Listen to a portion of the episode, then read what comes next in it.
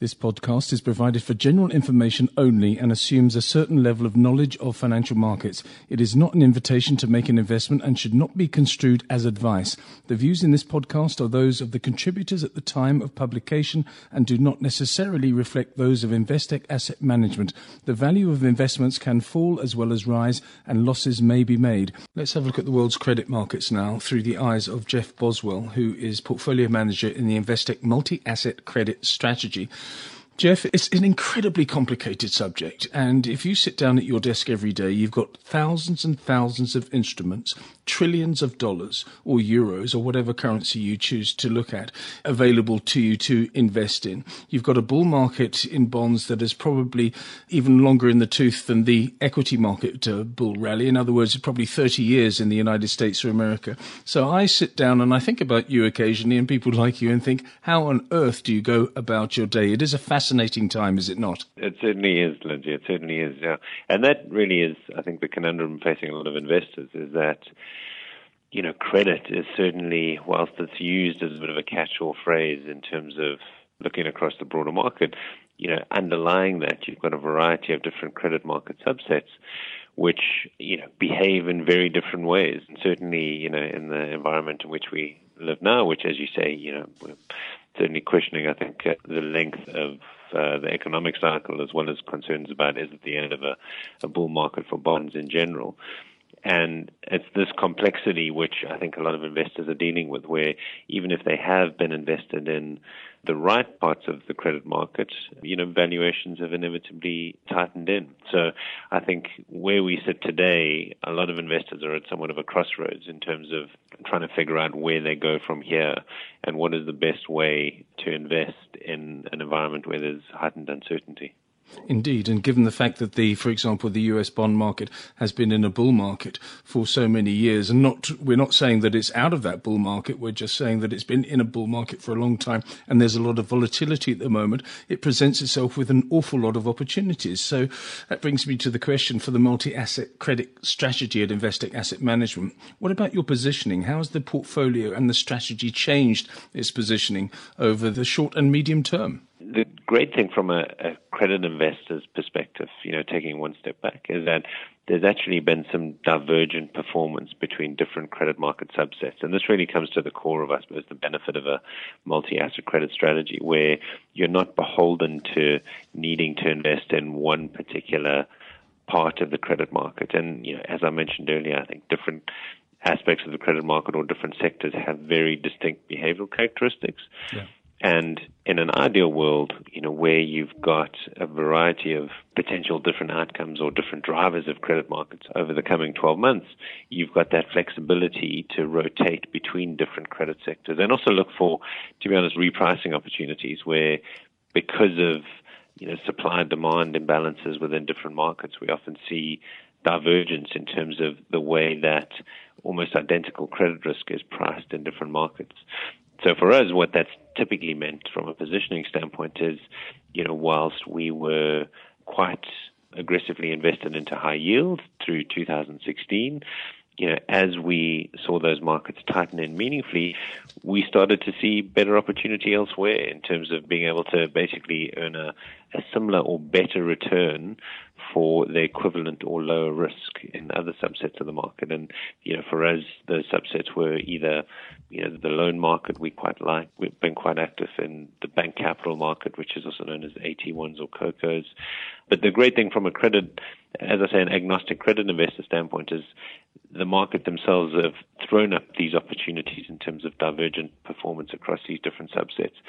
It's then a matter of you know taking advantage of that, not only in terms of you know getting best paid for a certain given level of risk, but also helping future-proof your portfolio such that it can negotiate these different environments, be it you know fears about inflation and, and rates backing up, or be it geopolitical fears, or be it fears about trade wars, etc. So I think where we are in the cycle, there's a lot of focus in terms of adding robustness to the portfolio. So adding or resilience is probably a better word in terms of how it'll perform to the extent that you have more heightened volatility on the back of some of these issues. Interesting that you say resilience now because that means almost to me means as a layman means defensiveness and you talk about the opportunities that are being thrown up uh, are the opportunities more rarefied or the number of opportunities presenting themselves become more rarefied recently than in the past few years since you've been part of the multi-asset credit strategy? I think you have to be realistic as an investor in this environment and that,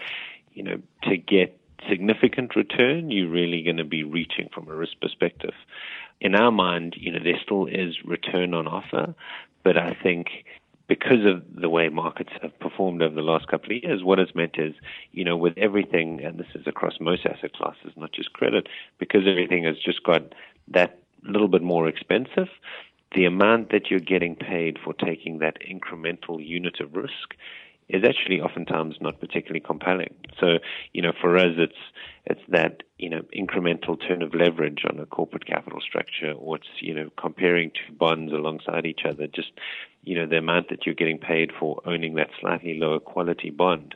The benefit of, I suppose, or the silver lining in terms of valuations having squeezed in as much as they are, is that the amount that you're giving up for that incremental unit of risk is actually you know, not particularly significant. So, in our mind, in those environments, it's less about reaching for return and it's more about you know, adding resilience to the portfolio. So, you know, in terms of out and you know, gems of ideas which will earn you, you know, 10, 20% plus, unfortunately, those, you know, have been either, uh, you know, the, the market circumstances are not conducive to those, or alternatively, they really are they are with a reasonable amount of risk attached to them. So for us, it's a it's more combination of earning sensible returns, but then adding resilience to the portfolio such that you'll be able to perform well to the extent that there is more volatility. Final point, and this lends itself to the volatility argument as well, is how sensitive are you uh, to the global macro environment at the moment, and also maybe I could throw in a political environment do you sit down and you say to yourself, well, yeah, the, the sensitivity needs to be addressed? Yeah, I think the underlying thesis behind a multi asset credit portfolio is that you've got this benefit of a broad opportunity set where you can just choose the best ideas in individual markets. And as I said, you don't necessarily have to be invested in all of those credit subsets. And our thought process is that by just picking the best ideas from individual markets, that undoubtedly it should give you a better outcome from a volatility perspective than if you bought the markets as a whole because we're just picking the best ideas. So, you know, in our mind, whilst we don't have a volatility target that we invest to, it's that resilience of best ideas should actually add some ballast to the portfolio in terms of how it performs in different environments.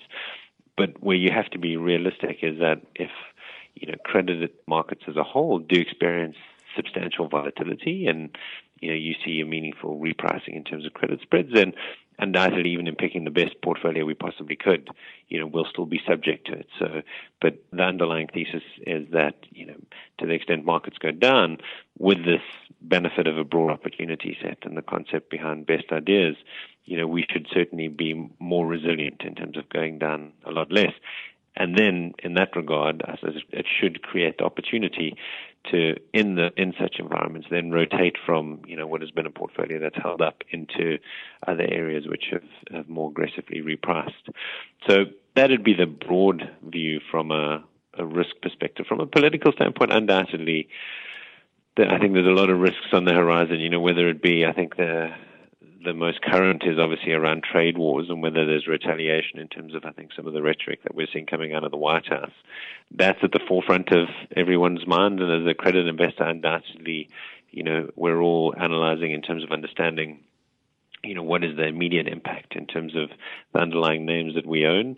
That's probably at the forefront. But then by the same token, I think there's still, or there has been in the past, and there's likely still to be volatility around the Korean Peninsula. And to the extent seeing, we see a, further flare up of uh, political conversation there. Yes. And then obviously thrown into that the Middle East. Indeed. Final question now.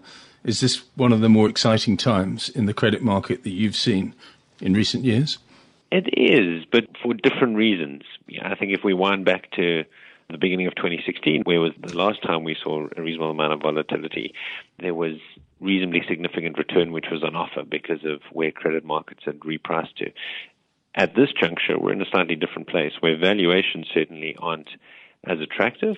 But having said that, as a credit investor who's agnostic and able to step back in terms of looking across credit markets, yes. we think this is a particularly interesting time in terms of actually being able to position yourself well for opportunity that's likely to come as the cycle itself matures and we see some divergence in terms of valuation across different market subsets. So we're excited, but for slightly different reasons. Yes. I suppose we're, we're excited about uh, problems that are likely to come down the line. Well, as an agnostic myself, I find it a fascinating time and I'm quite excited. So it must be an exciting time. Jeff, thank you so much for your time. That's Jeff Boswell, multi-asset credit strategy portfolio manager at Investec Asset Management in London. In South Africa, Investec Asset Management is an authorized financial services provider.